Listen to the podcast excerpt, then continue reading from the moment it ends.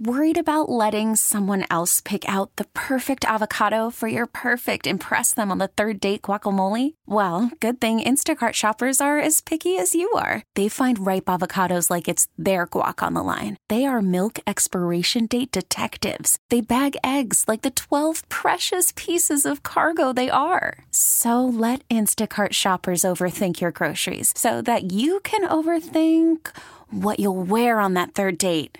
Download the Instacart app to get free delivery on your first three orders while supplies last. Minimum $10 per order, additional term supply. On the West Shore Hotline, Lyndsey D'Arcangelo of The Athletic joining us now. Lyndsey, what's going on? Hey guys, how are you doing? Not too bad. About yourself, Lyndsey?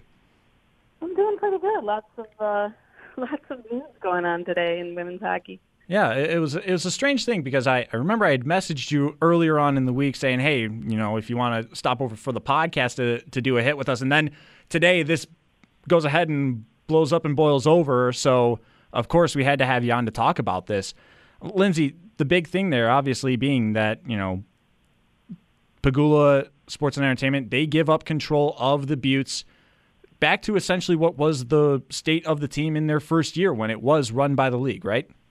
Yeah, and I think that's important to note because I've seen a lot of people assuming that because the Pegulas gave the ownership back, um, that there would be no Beauts franchise, and that's not the case. Uh, when the NWHL first started in 2015, the the league ran uh, the Beauts franchise, and the Pegulas took over ownership. It, it said that you know it's reported that they bought them. There's no money uh, ex- that was uh, exchanged. The Pegulas pretty much took over all financial um, obligations for running the franchise in 2017, at the end of 2017, actually. So they've uh, they've been running the team just sort of uh, two years now, and um, they just essentially gave it back to the league. So you know, business as usual as far as that goes. Uh, so there will be still be a, a franchise in Buffalo. I think that's important to clear up. And that's actually like you know that's pretty good news because of the fact that you know with Buffalo, they've had the second highest attendance this past year in the NWHL.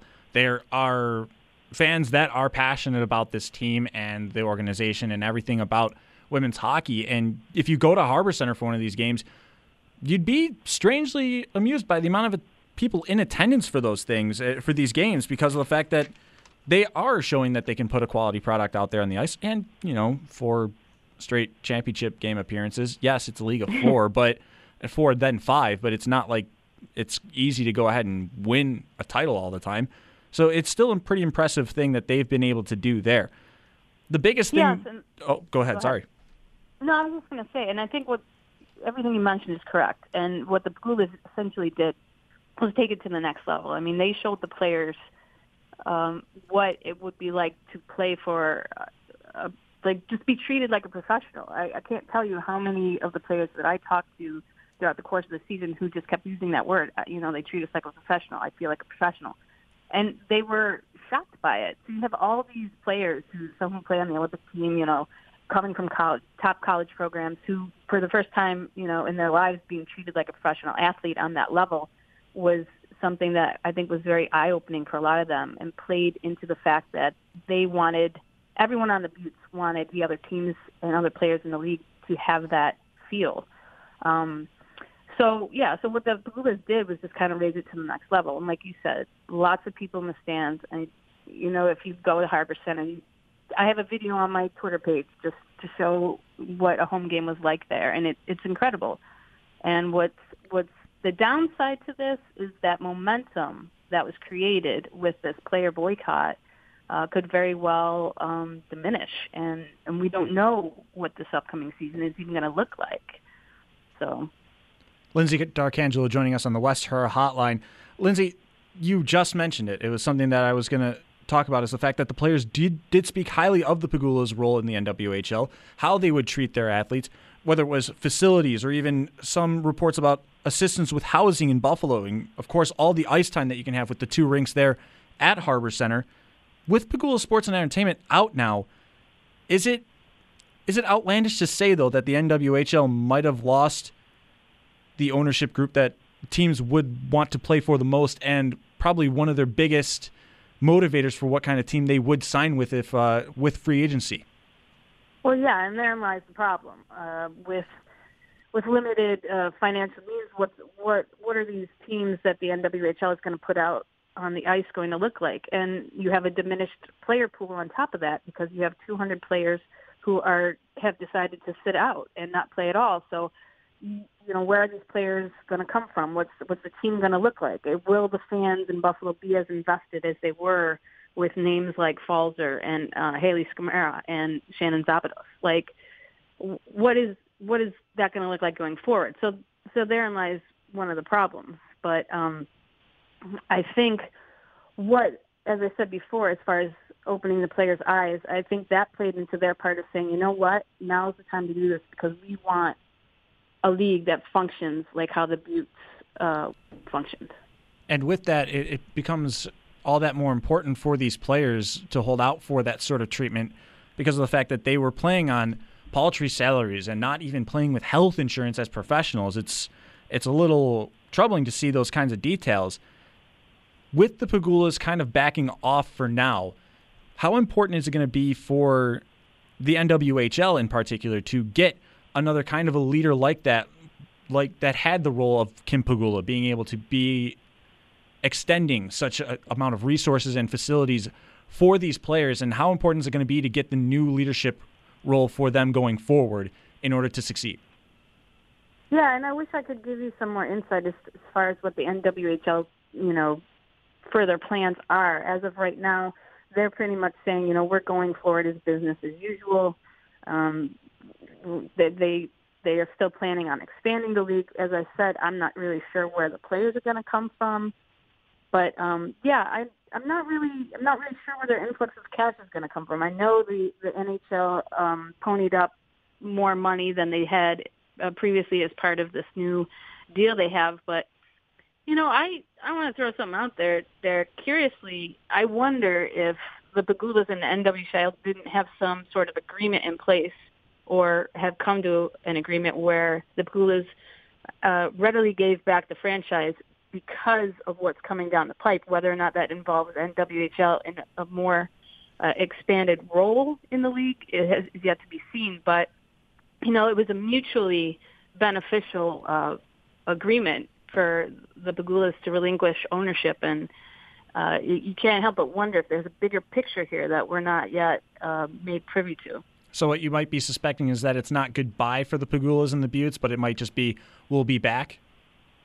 Yeah, in the short term, um, because they have always been invested in women's hockey, they they've operated at a loss this year. I mean, that's just you know that's the truth. And what they had always said is they were investing in the future of women's hockey. They they saw the the the payoff down the road and the growth of the sport. So I wouldn't be surprised if this was a short-term move for the benefit of the league, for the benefit of the sport, and then maybe they'll jump back in down the road. And hopefully that being the case about the fact that, you know, it was a mutually agreed thing because I would suspect that it could have made PSE look a little bit like they're on the bad side of things, that they're backing out, oh, just because these players are boycotting, now they're going to pull the cord on that. Do you think that the optics with Pegula Sports Entertainment aren't looking that positive in regards to this? Well, I think initially when the news broke, yeah, um, I had a lot of people, uh, you know, just in my my Twitter comments saying, you know, why would they do that? And you know, I guess it, you know, wasn't financially viable, blah blah blah. But you know, if you read, if you took time to read the news release, you know, the Pegulas said, you know, we are we are invested in, in the long term growth of the sport, which you know, and it is as well as they as well as they treated their players. I just have a hard time believing that they would just, you know, kind of slough it off. Um, I think I think that when you talk to players and, and if you go to their different Twitter pages and stuff, and it, even in an article that was on that's on the Athletic Buffalo page uh, today, just uh, in doing a little bit more of a wider look into this with the Beauts players, Shannon Szabados, um, Pfalzer, they came out and said, we loved playing for the Beauts. We were treated so good. We want everybody to know how well we were treated because this is what we want. This is the bar that has been set. And so, you know, it's like a catch twenty two. You treat your your your players so well, you know, you treat them how they should be treated, but then they realize, you know what, we deserve this across the board. And whether that or not that was a catalyst for the boycott, I happen to think it it was in the end. um, you know, let's it's just move forward and, and go from here. The players are taking a calculated risk, and um, how that's going to play out right now is anyone's guess, unfortunately. It is un, It's an unfortunate story for for not just you know fans of the Beauts and of course the players themselves, but pretty much all of women's hockey suffering a, a massive dent here on this one because of the fact that you know there are cities that have been supporting what has been going on here, and with the Beauts in particular, it is a team and an organization that has been run smoothly, and it's gonna it's gonna hurt to see that, and of course the impact of you know young women growing up that you know watch these games and they have the influence on them that they can play hockey and they can you know make a difference athletically and be a part of something special. I mean, heck, I remember the uh, the Winter Olympics in Pyeongchang when it's an it goes overtime, it goes shootout between U.S. and Canada, and I remember I'm staying up until 2 a.m. I'm like, I am not leaving until this shootout is done, until the U.S. has won, and they they actually did. So it was actually a really enlightening thing, and and of course, then Szabados comes over, and we're like, oh wait, that was the one that got juked out in the shootout, right? Let's not say anything about that. Now she's in Buffalo, so and speaking on Szabados, that was the top grossing player in jersey sales. So she has mm-hmm. quite an influence on a lot of these things, you know, with the name recognition and what she has done in women's hockey. That it really is something to uh, to take hold of and really speculate what they might try to be able to do from there. My que- my last question for you is the NHL. Gary Bettman saying that it seems that both of both the CWHL when it was still up and running and the NWHL are not financially capable of really having that long-term success, but he's going to stay back and have the NHL stay back until it seems that one or both are pretty much evaporated. Mm-hmm. Yeah, I, I I'm not really sure where the NHL is going to go with this. Uh, they have an opportunity to do the right thing. Whether or not they will remains to be seen. I know a lot of players feel as though, um, or the rumor, there are rumors and players have been quoted saying that, you know, this is trying, this might be a move to try and force their hand, um, you know, put up or shut up kind of a thing. And there are so many sides to this, Derek. Um, good and bad sides. You know, it's good what the players are doing. At the same time, players with less recognition, players who look to come out of college and use the NWHL as a stepping stone, um, or just to get more um, visibility, just to continue to play, uh, can will possibly lose out. Um, you have places like Minnesota and Buffalo where that momentum we were talking about earlier just might might fizzle depending on how what happens as we go forward. So there's a lot at play here, and and you know I hope I hope the NHL does the right thing, and I I hope that they help if if they if they if they have the means if they if they want to step in and, and like I said put up or shut up I hope that they do. But we'll see. You know, yeah this is Gary Bettman we are talking about yes. Yeah so we'll see. We'll see what happens from here. Um you know I'm I'm I'm hopeful. I'm hopeful. There like you said earlier about watching the um the Olympics there is an audience for women's hockey. There is an audience. I've seen it. I know a lot of there's a lot of naysayers out there, but I've witnessed it, and there's so much potential there that the players just want to capitalize on, and I don't blame them. All right, so Lyndsey, we'll go to a, a more lighthearted topic here, and speaking on the NHL, we'll continue on this. I kind of heading into today's show, I was thinking about what the heck am I going to talk about? Oh, wait, that's right. I hate how the NHL playoffs have unfolded because most of the teams that are still alive, I just genuinely hate or have to have a reason to hate. I mean, I'm happy that Dallas lost, but I'm also not happy that Buffalo's pick fell 10 spots in the draft at minimum. So I'm going to ask you, what is the what's your doomsday scenario, your worst case scenario for the Stanley Cup Finals with five teams left and after tonight, the last four? You're going to laugh, Derek, but I have not been paying attention to uh, for to NHL hockey at all. At all.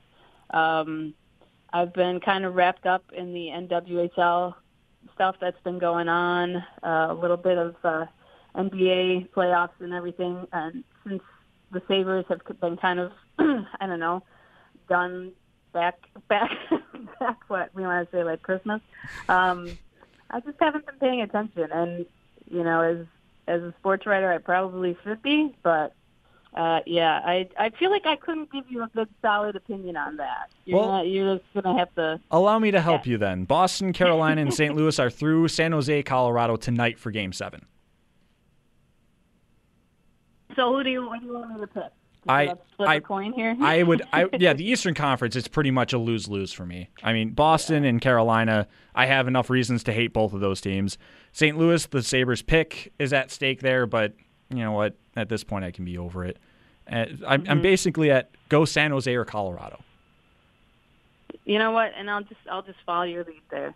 You know, and uh, I'll go San Jose or Colorado. Actually, Colorado? I've always liked Colorado. There we go. So there's your best case scenario. So, Lyndsey, thank you for taking the time, though. Uh, I'm so happy you had me on, Derek, because you know there's well, there are a lot of questions swirling around this, and I hope that I was able to clear some stuff up and and get some information out there, um, just to you know get the word out, and you know contact me anytime, and I will gladly um, gladly try to help uh, figure this out as we move along here. And as those details come out, where can the people find your work? So yeah, I write for the Athletic. I'm obviously the the Beauts. I cover the Beauts and other Buffalo sports at uh, the Athletic Buffalo, and also at Twitter. That's Dark Angel 21. And uh, yeah, All right, Lyndsey, thank you for taking the time. awesome. We really need new phones. T-Mobile will cover the cost of four amazing new iPhone 15s, and each line is only $25 a month. New iPhone 15s? Only at T-Mobile get four iPhone 15s on us and four lines for 25 bucks per line per month with eligible trade-in when you switch. Minimum of four lines for $25 per line per month with auto pay discount using debit or bank account. $5 more per line without auto pay, plus taxes and fees. Phone fee at 24 monthly bill credits for all well qualified customers. Contact us before canceling account to continue bill credits or credit stop and balance on required finance agreement due. $35 per line connection charge apply. Ctmobile.com.